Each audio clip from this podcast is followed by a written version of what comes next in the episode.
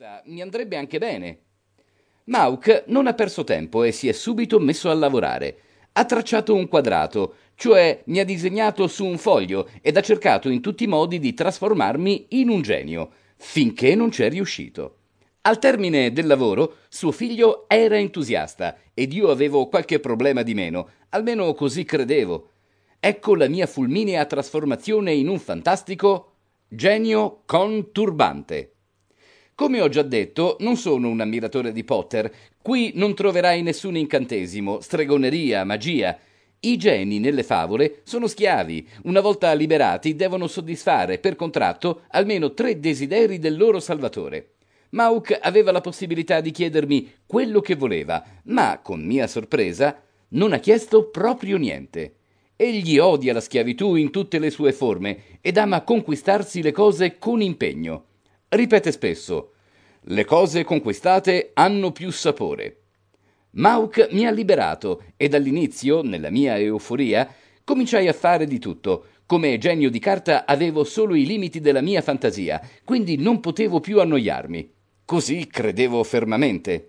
Ho cominciato a trasformarmi geometricamente in tutto ciò che avevo sempre desiderato. Ma dovevo imparare a mie spese che la felicità non si conquista con i capricci e a costo zero. Sono diventato una farfalla ed ho vissuto immerso nei colori come un pittore, inebriato di sogni. Di nettare mi sono saziato, fino a farne, ahimè, indigestione. Come chiocciola ho vissuto da scrittore. Per chilometri e chilometri strisciando ho narrato la mia esistenza, lasciando una scia di bava in terra e sulle foglie. Nessuno però amava leggere quello che scrivevo. Da rana ho fatto la vita del saltimbanco. Ho gracidato con foga e saltato tra le foglie di ninfea. Ho vissuto tra l'acqua fresca dello stagno e la fertile, umida terra. Eh, eh, eh, come elefante ho fatto lo zingaro, passeggiavo nella foresta, bevevo acqua fresca, facevo, con la proboscide, memorabili docce. Con gli amici mi attardavo a far bisbocce. Ora ho una gran voglia di dormire. Da pesce ho nuotato nei mari più belli, mi sono perso più volte tra le barriere coralline perché mi incantavo sognando ad occhi aperti. Un giorno sono stato catturato in una rete ed è finita così tutta la poesia. Quante metamorfosi, quante scorribande, ahimè, quante illusioni. Nonostante tutta la mia libertà, anzi proprio per essa, mi sentivo sempre più vuoto ed insignificante. Potevo essere tutto ciò che volevo, ma alla fine cosa ero? Niente, una nullità.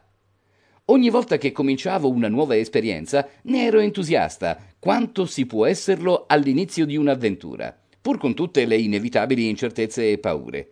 Se mi si presentavano problemi, tuttavia, non cercavo mai di superarli, preferivo cambiare completamente forma e vita. In pratica fuggivo ogni volta che la pacchia era finita.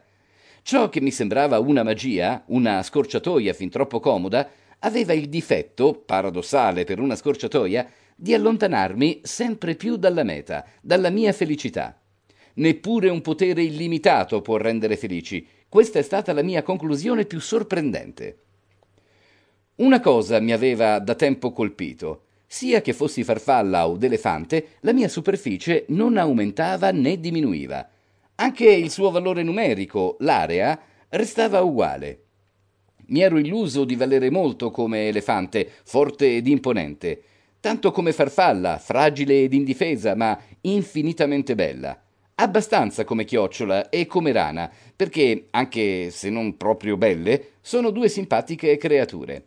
Anche come pesce mi sentivo apprezzato. Ero piccolo, ma nuotavo così bene. Solo come quadrato, rigido e banale, credevo proprio di non valere un bel niente. A seconda della forma che assumevo, avevo la forte impressione che un valore mi si attaccasse addosso, come il prezzo agli oggetti esposti al mercato. Di quel prezzo, però, non mi sentivo mai il responsabile autore, mentre lo ero e come, per abitudine. Non mi accorgevo che ero io a scegliere e fissare ogni volta il criterio con cui valutavo. Non c'era fortuna o sfortuna, c'era solo la mia capacità di mettere in rapporto le cose per dar loro valore. Una capacità da esercitare con intelligenza, se vogliamo essere felici.